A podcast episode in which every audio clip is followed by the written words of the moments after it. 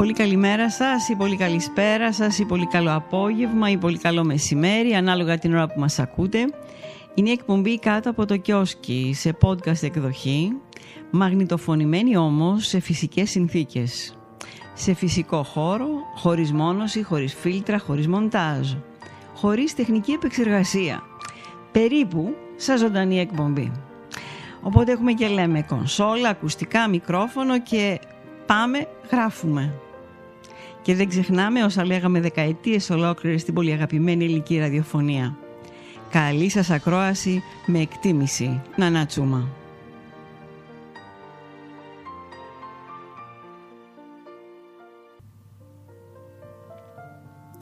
Λοιπόν, σήμερα θα σας διαβάσω ένα απόσπασμα από το βιβλίο της Ζεράνας Ζατέλη «Ορατή σαν αόρατη».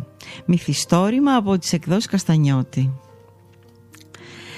Τότε που είδε λόγου χάριν πόσος καιρός ήδη πίσω κυλισμένο στο έδαφος ένα νιώσκατο πλασματάκι.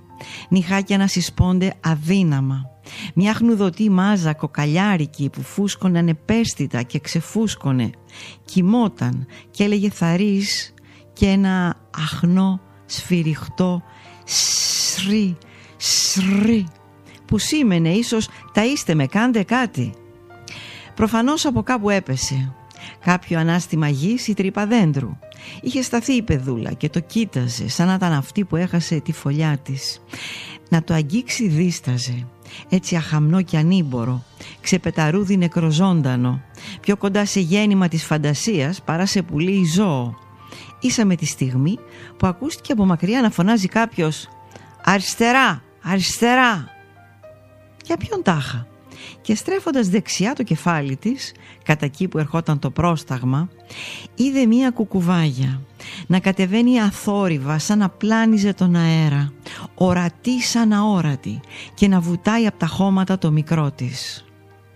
Την κοίταξε πριν χαθεί όπως κοιτάει μια γυναίκα. Το κοριτσάκι ζάρωσε και μαρμάρωσε.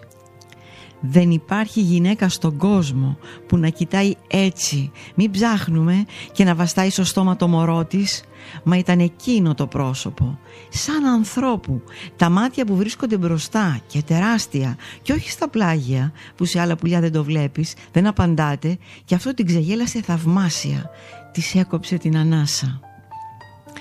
Θα πρέπει να ήταν η πρώτη φορά τότε που είδε ζωντανή μια κουκουβάγια, σε φως ημέρας μάλιστα, όσο και η μοναδική που την είδε από τόσο κοντά.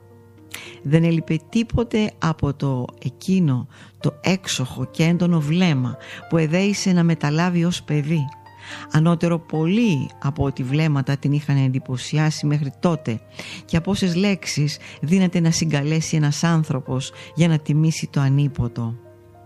Μόνο καμιά φορά σκεφτόταν πως αν άκουε τυφλά στο πρόσταγμα της ανεμόφερτης φωνής και έστρεφε αριστερά το κεφάλι «Αριστερά, αριστερά» ούτε την κουκουβάγια θα έπαιρνε είδηση ποτέ ούτε θα ξανάβλεπε στο χώμα το μικρό της. Να πως γεννιούνται κάτι μυστήρια. Αυτά για απόψε, καλό σας βράδυ.